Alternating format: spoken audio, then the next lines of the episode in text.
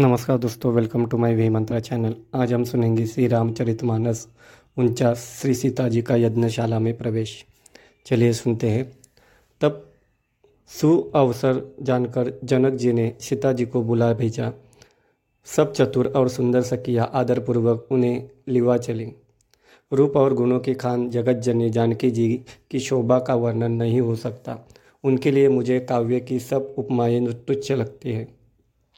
क्योंकि वे लौकिक स्त्रियों के अंग से अनुराग रखने वाली है, अर्थात वे जगत की स्त्रियों के अंगों को दी जाती है।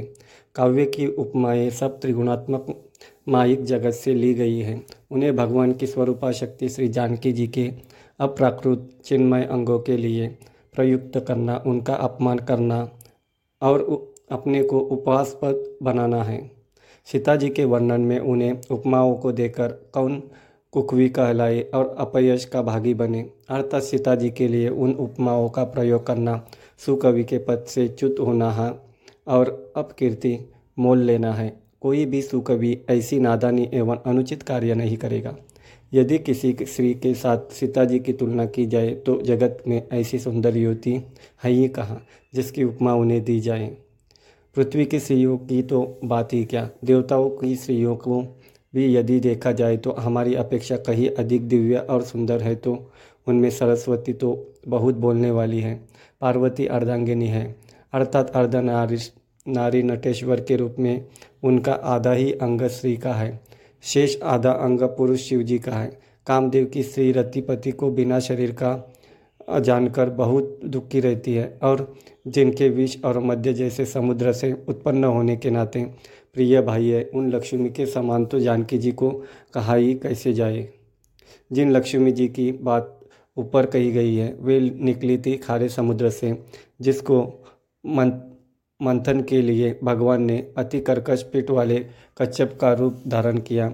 रस्सी ने बनाई गई महान विषधर वासुदी नाग की मथानी का कार्य किया। अतिशय कठोर मंदराचल पर्वत ने और उसे मथा सारे देवताओं और दैत्यों ने मिलकर जिन लक्ष्मी को अतिशय शोभा की खान और अनुपम सुंदरी कहते हैं, उनको प्रकट करने में हेतु बने ये सब असुंदर एवं स्वाभाविक ही कठोर उपकरण। ऐसे उपकरणों से प्रकट हुई लक्ष्मी से जानकी जी की समता को कैसे पा सकती है? हाँ इसके विपरीत यदि छवि रूपी अमृत का समुद्र हो परम रूपमय कच्छप हो, शोभा रूप रस्सी हो, श्रृंगार पर्वत हो और उस छवि के समुद्र को स्वयं कामदेव अपने ही कर्म, कर कमल से मते। इस प्रकार का संयोग होने से जब सुंदरता और सुख की मूल लक्ष्मी उत्पन्न हो तो भी कभी लोग उसे संकोच के साथ सीता जी के समान कहेंगे। जिस सुंदरता के समुद्र को कामदेव मतेगा, वह सुंदरता भी प्राकृत, लौकिक सुंदरता ही होगी, क्योंकि कामदेव स्वयं भी त्रिगुणीमय प्रकृति का वि, विकार है। अतः उस सुंदरता को मत कर, प्रकट ही हुई लक्ष्मी भी उपर्युक्त लक्ष्मी की अपेक्षा कहीं अधिक सुंदर और दिव्य होने पर भी होगी। प्राकृति अतः उसके साथ ही जानकी जी की तुलना करना कवि के लिए बड़े संकोच की बात होगी। जिस सुंदरता से जानकी जी का दिव्या, दिव्याति दिव्य, परम दिव्य विग्रह बना है। वह सुंदरता, उपरयुक्त सुंदरता से भिन्न अप्राकृत है। वस्तुतः लक्ष्मी जी का अप्राकृत रूप भी यही है। वह कामदेव के मतने में नहीं आ सकती और वह जानकी जी का स्वरूप ही है। अतः उनसे भिन्न नहीं और उपमा दी जाती है। भिन्न वस्तु के साथ इसके अतिरिक्त जानकी जी प्रकट हुई है। स्वयं अपनी महिमा से उन्हें प्रकट करने के लिए किसी भी भिन्न उपकरण की अपेक्षा नहीं है। अर्थात शक्ति शक्ति समान है, से अभिन्न अद्वैत तत्व है।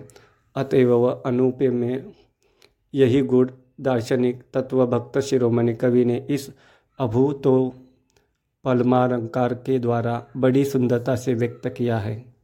सयानी सकिया सीता जी को साथ लेकर मनोहर वाणी से गीत गाती हुई चली। सीता जी के नवल शरीर पर सुंदर साड़ी सुशोभित है। जगत जननी की महान छवि अतुलनीय है। सब आभूषण अपनी अपनी जगह पर सुशोभित है। जिन्हें सखियों ने अंग अंग में भली भांति सजाकर पहनाया है। जब सीता जी के रंग, रंगभूमि में पैर रखा, तब उनका दिव्य रूप देखकर पुरुष सभी मोहित हो गए। देवताओं ने हर्षित होकर नगाड़े बजाए और पुष्प बरसाकर अप्सराएँ गाने लगी। सीता जी के कर कमलों में जयमाला सुशोभित है। सब राजा चकित होकर अचानक उनकी ओर देखने लगे। सीता जी चकित चित्त से श्री राम जी को देखने लगी। तब सब राजा लोग मोह के वश हो गए। सीता जी ने मुनि के पास बैठे हुए दोनों भाइयों को देखा तो उनके नेत्र अपना खजाना पाकर ललचा कर वहीं श्री राम जी में जा लगे, स्थिर हो गए।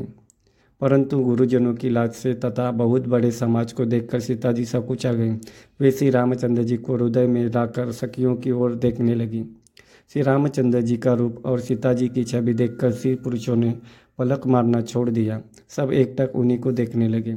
सभी अपने मन में सोचते हैं, पर कहते सकुचाते हैं, मन ही मन वे विधाता से विनय करते हैं। हे विधाता, जनक की मूर्ता को शीघ्र हर लीजिए और हमारी ही सुंदर ऐसी सुंदर बुद्धि उन्हीं दीजिए कि जिससे बिना ही विचार किए राजा अपना प्रण छोड़कर सीता जी का विवाह राम जी से कर दे। संसार उन्हें भला कहेगा क्योंकि यह बात सब किसी को अच्छी लगती है। हट करने से अंत में भी हृदय जलेगा। सब लोग इसी लालसा में मग्न हो रहे हैं कि जानकी जी के योग्य वर तो यह सावला ही है। धन्यवाद।